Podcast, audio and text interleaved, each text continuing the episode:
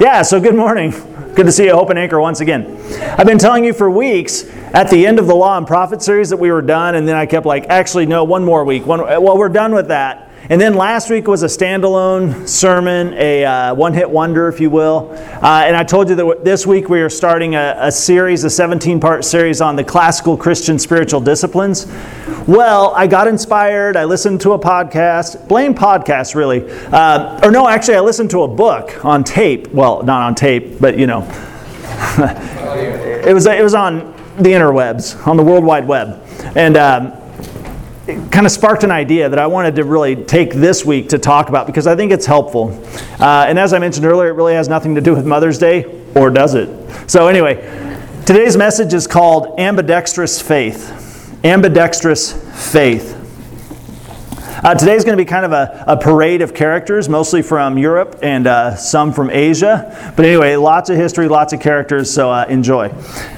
After being wounded in World War I uh, in April of 1918, in the Battle of Arras, which was in France, C.S. Lewis was discharged from the British Army in December of that same year.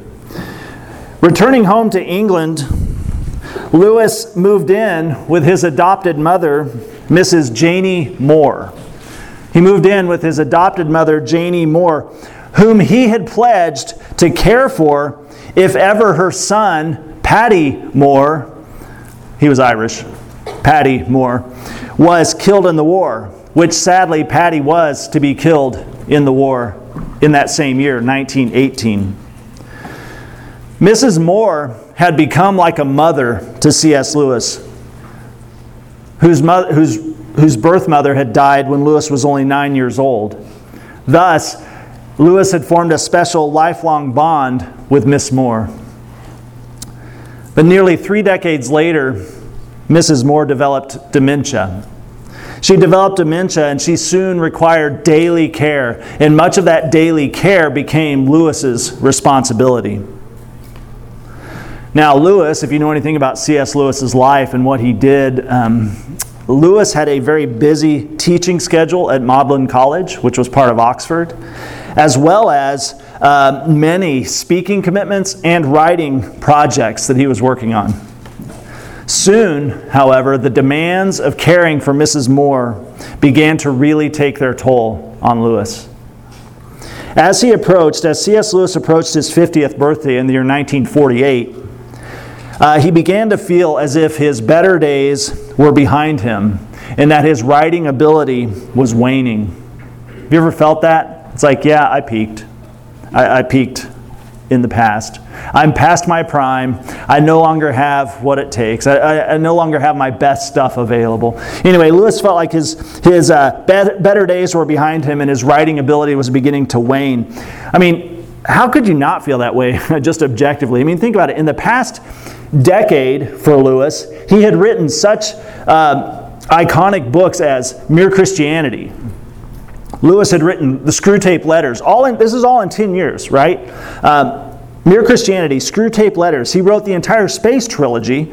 He wrote The Abolition of Man, The Problem of Pain, The Great Divorce, and Miracles, all in the past 10 years. That dude's prolific. Writing and writing and writing, and suddenly things seem to be screeching, grinding to a halt.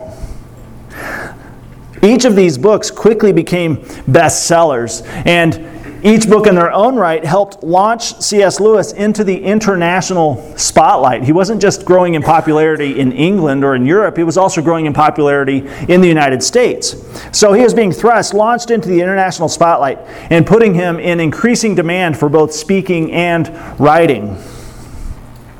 But now things seemed to be coming to a standstill.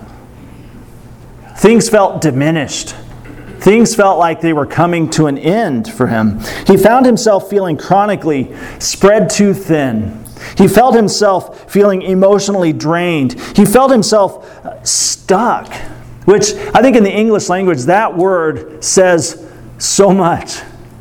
If someone comes to you and says, I just feel, I feel stuck.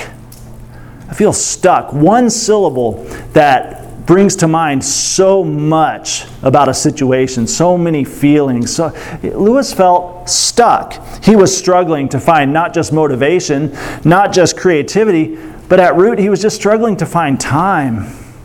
Struggling to find time. He felt resigned to a diminished future. He felt resigned to a future which no longer held promise, a future uh, increasingly marked by nothing but loss and disappointment. In a letter to Father John Calabria in 1949, C.S. Lewis, echoing the psalmist, wrote, crying out, How long, O Lord? How long, O Lord? C.S. Lewis was struggling. He was clearly struggling as he wrote to his friend, Father John Calabria. He was struggling with disruptions. He was struggling with weariness. And I think ultimately he was struggling with accepting this new normal. I mean, we rebel against those ideas that this would be how it's going to be now. The way it was is no longer a reality for me, is no longer accessible to me. This is what it's like from this point forward. I don't know if I can handle that. I don't know if I can accept this new normal. Yet, this is where Lewis found himself. How long, O Lord? Yet, one thing we notice here, and I think this is key despite all the frustrations and all those feelings of despair, C.S. Lewis continued to pray. He continued to pray. He continued to ask for God's grace. God, give me the grace to accept this situation with a humble spirit. God, I don't like this at all. I am not I'm not okay with how things are becoming or how things have become. But God, in the midst of this, please give me a humble spirit to accept to accept this. Lewis sought a willingness to receive both joy and sorrow in his life. Is that difficult? We definitely prefer joy. But we've all lived long enough to know that sorrow is part of the deal. So Lewis prayed, God, give me a willingness to receive both joy and sorrow in this life. To Calabria, he, he wrote further If it shall please God that I write more books, blessed be He. If it shall not please him, again, blessed be he. Perhaps it will be the most wholesome thing for my soul that I lose both fame and skill, lest I were to fall into that evil disease, vainglory.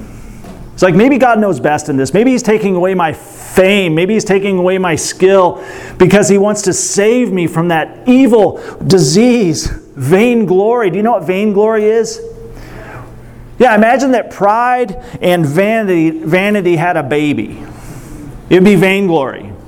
Pride and vanity would say, What should we name our baby? I like vainglory. Vainglory. It's a mixture of that pride and that vanity. Uh, maybe he's like, Hey, maybe God needs to purify me of this. Maybe he needs to strip these things away because they're starting to define me too much. I'm relying on these things to define to identify myself too greatly. So here's today's big idea. And I want to return to this, and it's kind of a clunky sentence, but we're kind of big on clunky sentences around here. But listen closely. I'm going to say this like two, three or four times today. Being able to pray to God honestly, to lament our hard situations, yet believe that whatever enters our lives can be used by God for our benefit and blessing, even when it is opposite to our desires, that is necessary for us. It is how we grow, and it is how we become more like Jesus. I'll say that again. Being able to pray to God honestly and to lament our hard situations, yet believe that whatever enters our lives can be used by God for our benefit and blessing, even when it is the opposite of our desires, that is necessary for us. It is how we grow, it's how we become more like Jesus. Think about the people you know in your life. Who are the wisest people you know? Who possesses the most durable sort of faith in Jesus? Well, I almost guarantee that it's the person that has been through some of the toughest stuff, isn't it? And the people who've suffered, the people who've experienced loss, they bring with them a certain depth and a certain perspective, a certain wisdom. If what they experienced did not destroy them, they gained a perspective that was clarifying, that was, that was, that was keen, and you found yourself being drawn to it. Say, hey, talk me off this ledge. I need someone who's walked this path to guide me, to, to, to, to pray for me. I mean, think about it. But the thing is, is we've all been where Lewis was, right? We've all been there. We've found ourselves peering into the abyss. We've all felt that, that growing sense of uncertainty, anticipating, finding ourselves flinching at a coming loss. We are familiar with Lewis's situation. Yet, what do we do in those times? What do we do in those experiences, in those times of pain and despair? Do we give up? Sometimes. Sometimes I'll raise my hand. Sometimes I give up. I collapse into a puddle of pessimism, of, of, of, of um, synonym for pessimism, and, and I have a hard time getting up. So, do we give up? Or do we choose to lay it in God's hand? To trust in some place in our soul that God can use this. I trust you, God, that you can take this and whatever happens, it can be used for my benefit. It can be turned for my blessing. God, I will hold fast and I will trust at a few I'll trust in a future point in time where I'm able to look back on this and say, "Thanks. Thank you. You did something amazing in a situation that I thought was hopeless, God. Thank you." Thank you. I love what Philip Yancey says. He says, faith, it, faith is believing in a future that will only make sense in reverse. It's like we're only going to look back on a lot of this junk we go through and see it fall into place like the constellation Orion, like, oh, there it is. Once we reach a particular time in, in space, time in, in perspective, are we able to look back and actually see the picture of what God was up to? But in the midst of it, it's just chaos. It's formless and void and it makes no sense. But someday we'll look back and we'll say, Thank you, God. You were faithful. You turned this heartache, you turned this suffering into benefit and blessing. Thank you. Uh, in the fourth century, there were two uh, Turkish theologians. Uh, one was named Gregory of Nyssa, uh, and uh, the other one is St. Basil. St. Basil. Well, Gregory of Nyssa once called St. Ba-. Basil's faith ambidextrous. Uh, some of you like baseball. What does it mean to be ambidextrous? What? Hit or throw with both hands. Yep. Yeah, you can. You're proficient with both hands. You can you can bat with both hands. You can throw with both hands. It's pretty great if you can do it. If you can't, it's just flummoxing. I don't get it. Don't, if you see me throw with my left hand, it's fun. Anyway. Gregory of Nyssa once called St. Basil's faith ambidextrous. What did he mean by that? He meant that St. Basil seemed to be able to welcome pleasure with his right hand and afflictions with his left. In the life with God, he was able to receive with his right hand the pleasures, the benefits of God, and with his left hand accept the afflictions that come. St. Basil was convinced that both pleasure and affliction, they both served God's design. They served God's design for humanity, but also God's design in his life.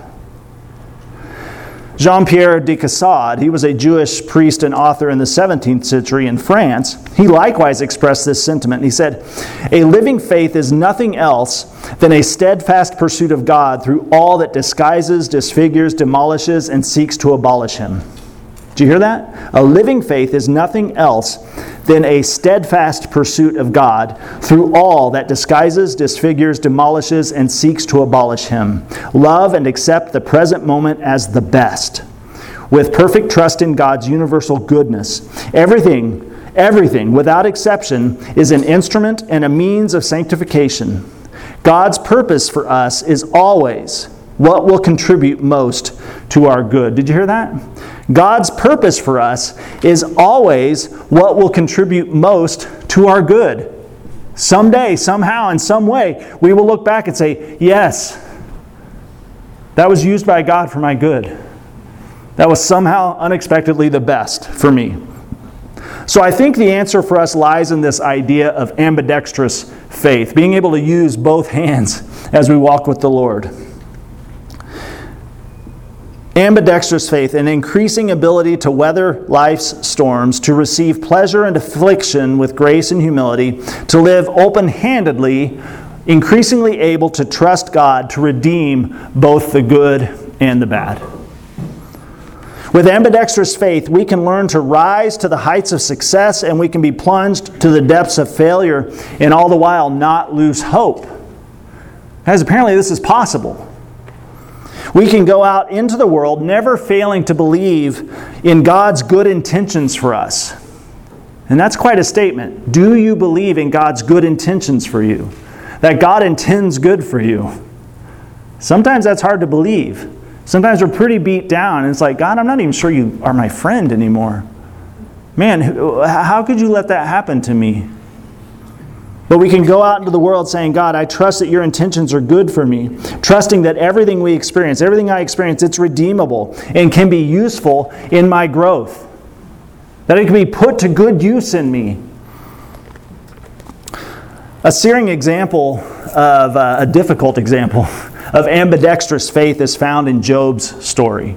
How many here are pretty familiar with Job's story? I mean, it's the oldest, probably the first thing written down that we have in the Bible. Actually, it's the oldest written work in the Bible, most believe. It goes back a while, but it's a searing example of ambidextrous faith. After losing his children, after losing his livelihood, after losing all of his property, Satan, the enemy, the accuser, is allowed to come and afflict Job with sores from his head to his, to his feet. Sores break out on his body, causing him to sit and scrape his boils with broken pieces of, of pottery. What? I mean, I felt pretty miserable. I mean, a friend of mine has shingles right now, and I don't think he scraped them with pottery.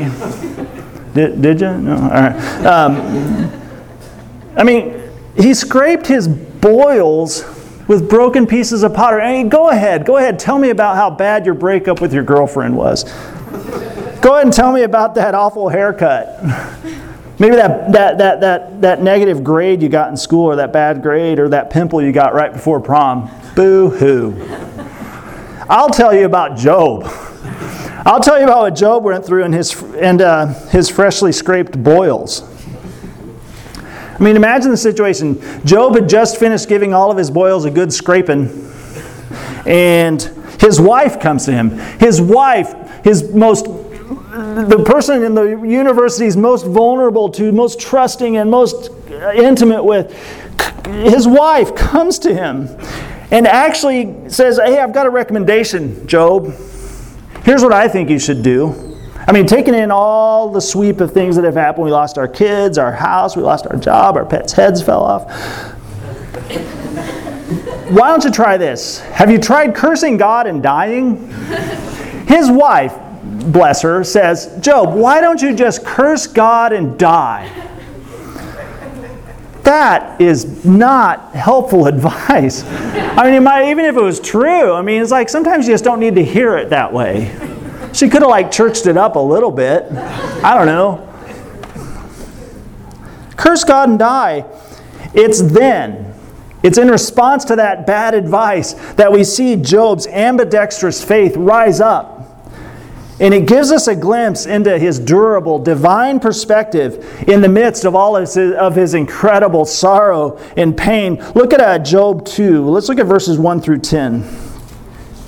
Job 2, 1 through 10. One day the members of the heavenly court came again to present themselves before the Lord, and the accuser Satan came with them. Where have you come from? The Lord asked Satan, and Satan answered the Lord, I have been patrolling the earth, watching everything that goes on. Then the Lord asked Satan, Have you noticed my servant Job? He is the finest man in all the earth. He is blameless, a man of complete integrity. He fears God and stays away from evil, and he has maintained his integrity even though you urged me to harm him without cause. Satan replied to the Lord, Skin for skin. A man will give up everything he has to save his life, but reach out and take away his health, and he will surely curse you to your face. All right, do with him as you please, the Lord said to Satan, but spare his life. So Satan left the Lord's presence, and he struck Job with, terrible, with terrible boils from head to foot. Job scraped his skin with pieces of broken pottery. And as, as he sat among the ashes, his wife said to him, Are you still trying to maintain your integrity? Curse God and die. Verse 10 But Job replied, You talk like a foolish woman. Lots of good dialogue here, right? You talk like a foolish woman. Should we accept, listen to this, should we accept only good things from the hand of God and never anything bad? Should we accept only good things from the hand of God and never anything bad? So, in all this, Job said nothing wrong. Job said nothing wrong. Even in the lowest imaginable place of despair, Job, when challenged, when confronted, he was able to cling to trust in God. Job, in the deepest part of that pit, he was able to believe that whatever he that God allowed, it could be redeemed. Hope was never fully lost. Even though one, even though none of it made sense, none of it made sense. If you've read Job, not a lot of this makes sense, and not any of it is explained to him. Even though none of it made sense, somehow Job held on to his hope that God could and would use it all for his good. Now, does this mean that Job, with that understanding, was able to, to put on a brave face? Was he able to keep a stiff upper lip and to, to, to high step over all of the profound sorrow, pain, and anguish? No. No. If you read Job's story, it is brutally honest. It is so very honest. Clearly, Job was willing to hold on. He was able to hold on to this faith, his hope, but he was also able to lament and to complain honestly to God. I mean, Job lets loose, questioning God, doubting God, uh, just like accusing God, it sounds like sometimes. But it's weird. At the end of verse 10 in chapter 2, it says, So in all this, Job said nothing wrong. Apparently, according to the writer of Scripture, nothing Job did in his conversations, in his crying out to God, was wrong. It was all good and it was true. So let's do this. I want to read Job 29 and 30. And it, this is an incredible assessment. Listen to Job's words here Job's assessment of his good times and his bad times. Here in these back to back chapters, Job lays out an assessment of his times of pleasure and success. And then he turns the corner and says, But. And he lays out this assessment of his current affliction. I've asked Jamie and Ethan to come and uh, let you hear a different voice for a few minutes as they read Job 29 and 30.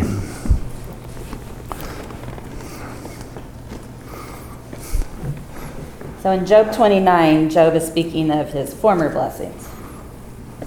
How I long for the months gone by, for the days when God watched over me, when his lamp shone unto my, upon my head, and by his light I walked through darkness. Oh, for the days when I was in my prime, when God's intimate friendship blessed my house, when the Almighty was still with me, and my children were around me, when my path was drenched with cream, and the rock poured out for me streams of olive oil. When I went to the gate of the city, and I took my seat in the public square. The young men saw me and stepped aside, and the old men rose to their feet. The chief men refrained from speaking and covered their mouths with their hands. The voices of the nobles were hushed, and their tongues stuck to the roof of their mouths. Whoever heard of me spoke well of me, and those who saw me commended me, because I rescued the poor who cried for help, and the fatherless who had none to assist him. The man who was dying blessed me. I made the widow's heart sing. I put on righteousness as my clothing, justice was my robe and my turban. I was eyes to the blind and feet to the lame. I was a father to the needy. I took upon the case of the stranger. I broke the fangs of the wicked and snatched the victims from their teeth. I thought I will die in my own house, my days as numerous as the grains of sand. My roots will reach to the water and the, and the dew will lie all night on my branches. My glory will remain fresh in, my, in me, the bow ever new in my hand. Men listened to me expectantly, waiting in silence for my counsel. After I spoke, they spoke no more. My words fell gently on their ears. They waited for me as for showers, and drank in my words as the spring rain. When I smiled at them, they scarcely believed it. The light of my face was precious to them. I chose the way for them and sat as their chief. I dwelt as the king among his troops. I was like the one who comforts mourners. Yeah, so it's so good. I mean, it's like he's, he's clearly saying, hey, my life was rich. I was blessed. But then we turn the corner on Job chapter 30. Job 30 will be coming from the message translation. But no longer. Now I'm the butt of their jokes, young thugs and whippersnappers. Why I considered their fathers mere inexperienced pups, but they are worse than dogs, good for nothing. Stray, mangy animals, half starved, scavenging the back alleys, howling at the moon. Homeless ragamuffins chewing on old bones and licking old tin cans. Outcast from the community, cursed as dangerous delinquents. Nobody would put up with them. They were driven from the neighborhood. You could hear them out there at the edge of the town, yelping and barking, huddled in junkyards, a gang of beggars and no names thrown out on their ears. But now I'm the one they're after, mistreating me, taunting and mocking. They abhor me, they abuse me. How dare those scoundrels? They spit in my face. Now that God has undone me and left me in a heap, they hold nothing back. Anything goes. They come at me from my blind side, trip me up, then jump on me while I'm down. They throw every kind of obstacle in my path, determined to ruin me, and no one lifts a finger to help me. They violate my broken body, trample through the rubble of my ruined life. Terror, terrors assault me, my dignity in shreds, salvation up in smoke. And now my life drains out, as suffering seizes and grips me hard. Night gnaws at my bones, the pain never lets up. I am tied hand and foot, my neck in a noose. I twist and turn, thrown face down in the muck. I'm a muddy mess, inside and out. I shout for help, God, and get nothing, no answer. I stand to face you in protest, and, and you give me a blank stare. You've turned into my tormentor. You slap me around, knock me about. You raised me up so I was riding high, and then dropped me and I crashed. I know you're determined to kill me, to put me six feet under. What did I do to deserve this? Did I ever hit anyone who is calling for help? Haven't I wept for those who lived a hard life, been heartsick over the lot of the poor? But where did it get me? I expected good, but evil showed up. I looked for light, but darkness fell. My stomach's in a constant churning, never settling down. Each day confronts me with more suffering. I walk under a black cloud, the sun is gone. I stand in the congregation and protest. I howl with the jackals. I hoot with the owls. I'm black and blue all over, burning up with fever. My fiddle plays nothing but the blues. My mouth harp wails laments. Wow. Thank you, guys. Maybe you heard something in that, a phrase or a statement that just resonated, and I heard what I, I hadn't read this in the message. Thanks, Ethan. But I'm a muddy mess, inside and out. Ugh so low, so honest. I'm a muddy mess inside and out. My fiddle only plays the blues. so good. What are we to make of Job's honest assessment, an honest assessment of his successes and his pleasures, and also of his suffering and his affliction? He is very clear about how good things were, and he's very clear about, he's very brutally honest about how bad they've become. He uses a lot of imagery, a lot of word pictures, but here's the thing you don't read about Job's experience and think, oh, he's exaggerating. I mean, everything he went through, you hear this explanation, his, his description of it, and you're like, yeah, that sounds about right. That sounds about right. We don't get the sense that he's like, oh, he's blowing his way out of proportion. No, this is way bad. Way bad for Job. The verse 26 through 28 of uh, Job 30 that really grips my heart is So I looked for good, but evil came instead. I waited for the light, but darkness fell.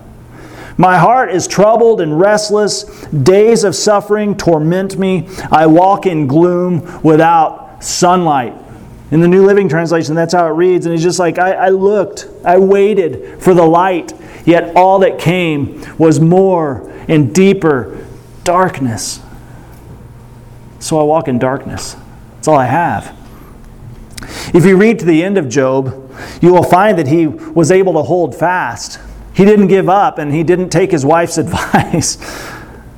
Job did not curse God and die. He did not. He, he lived to see God redeem his losses, to faithfully restore him, and to work all of his experiences out for his benefits and for his sanctification, his growth in holiness. His, so here's this brings us back to our big idea then.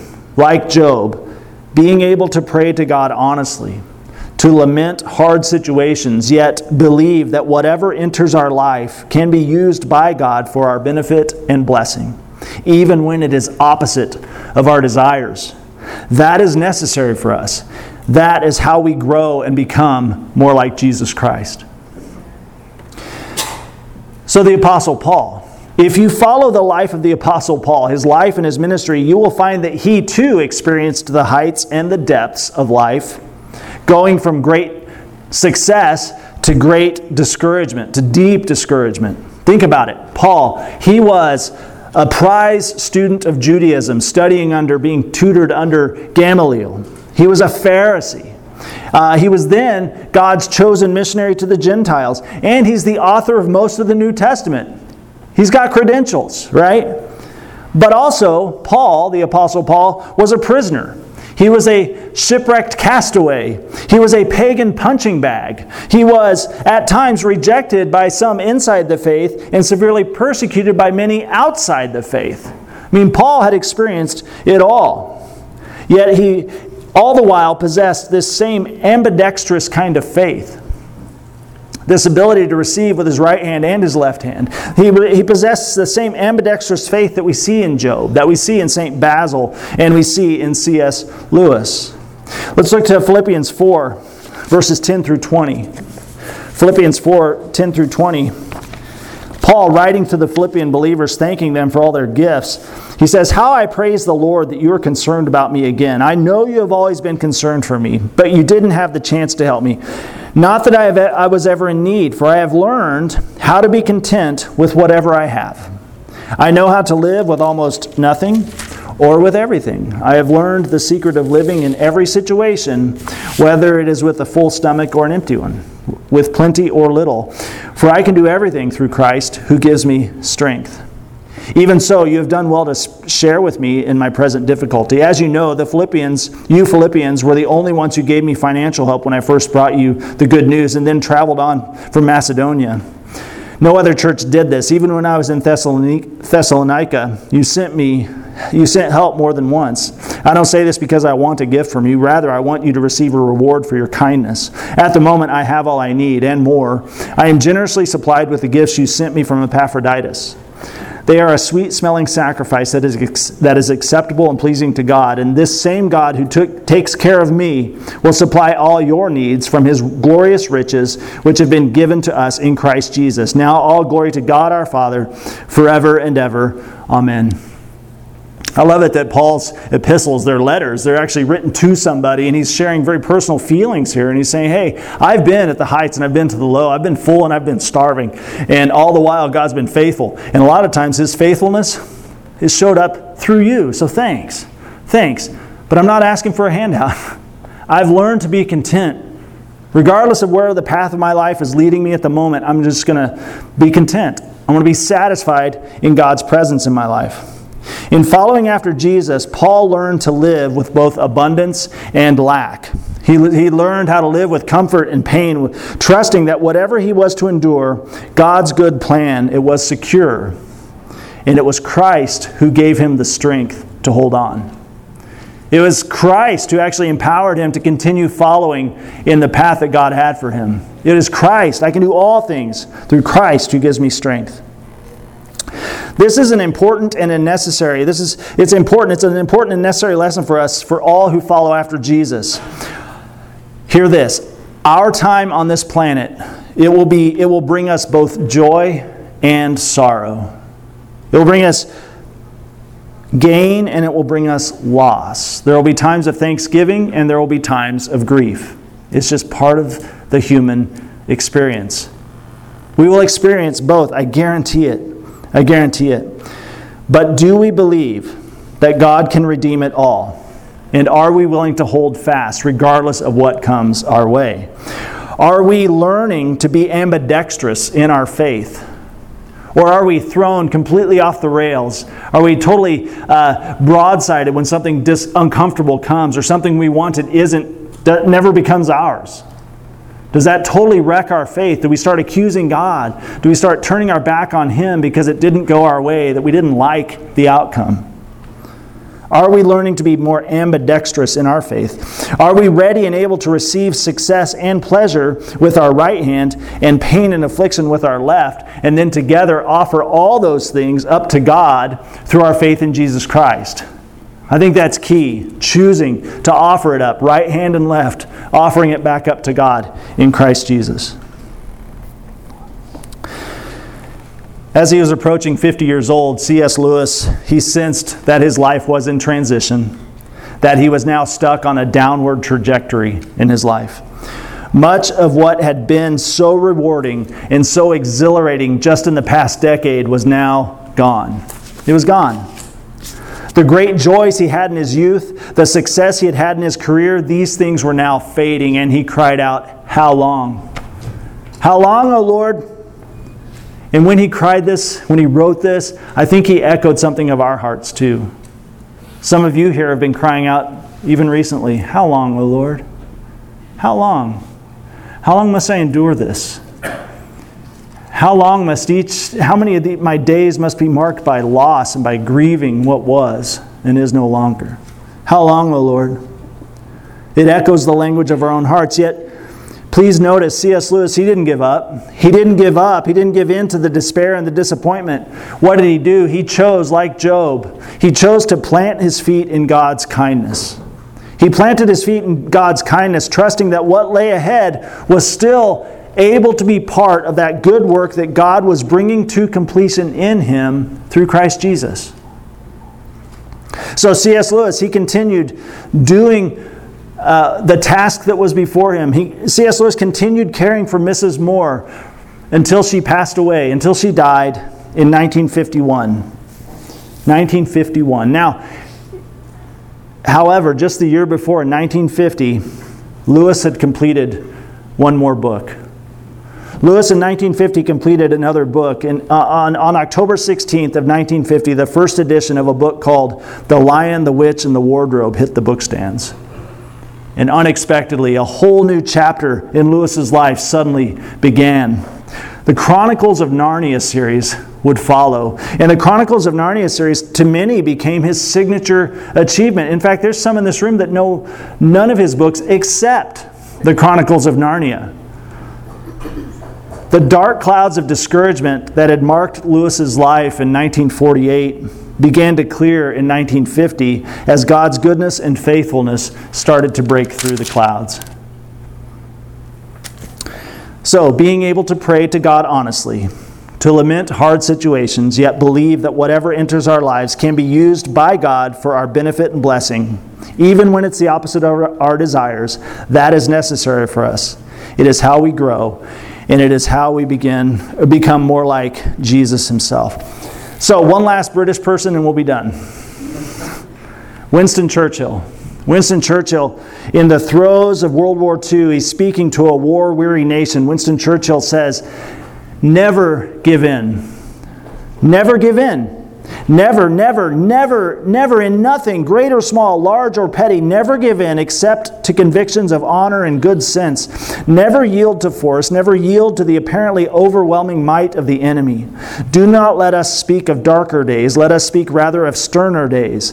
These are not dark days, these are great days.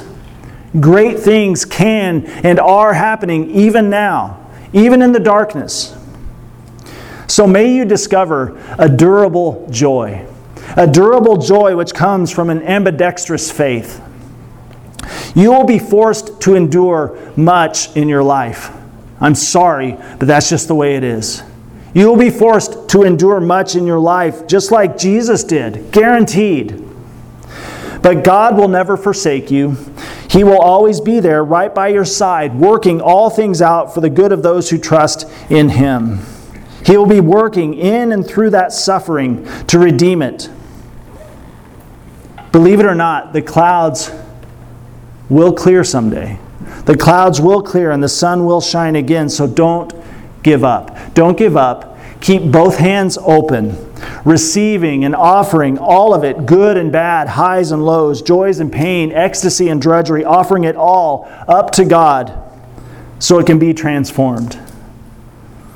Don't give up. You never know what's next. You never know what God has in store for you. Let's pray together. Father, thanks for your word and thank you for the surprise we find in the life with Christ. Sometimes it's not a welcome surprise, but it's, it's in the end more encouraging and more robust. That although we struggle with appropriating suffering and hardship in the life with Christ, we sometimes fall into the belief that if we were living right, we wouldn't suffer. If we were truly being faithful, we wouldn't have pain. But we find that's not the case. And so, God, today we want to be careful not to turn from you because we can't, can't, can't, can't square what it means to, for you to be a good God and for us to experience suffering. We want to look to Jesus look to Jesus and say, you know, if anybody was worthy of a life that was just completely charmed and never had pain or suffering, it should be Jesus. But it's Jesus who came to live among us, who suffered by our hands, was tortured and crucified and laid in the ground, yet then rose again. And all the sad things came untrue. Or what if you're doing the same thing in us?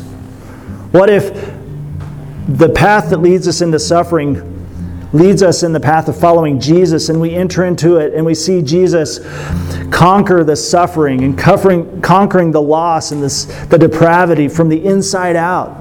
Just as Jesus descended into death and conquered death from the inside out, God, maybe that's what you're doing in us, that our suffering and our loss, our pain and our affliction Maybe it's deep inside those things that we find your greatest work of transformation, your greatest work of resurrection. So, God, I pray that we would have a robust faith, an ambidextrous faith, the kind that is able to use both hands to receive both good and bad and just offer it all to you, just reflexively offer it back to you. Because, God, we can't see, we can't know, but we can trust. We can trust that you're good, and that you're kind, and that you are working all these things to a good outcome. You are faithful to complete that good work you started in us. So, God, I pray that when we can see nothing else, even sometimes when we struggle to believe anything else, that we would just plant our feet and we would hold on for dear life, knowing that you can work all things for our benefit and for our blessing. And we trust that you would. Give us patience, give us endurance, and let us look over and over again to Jesus, the author and perfecter of our faith, we ask.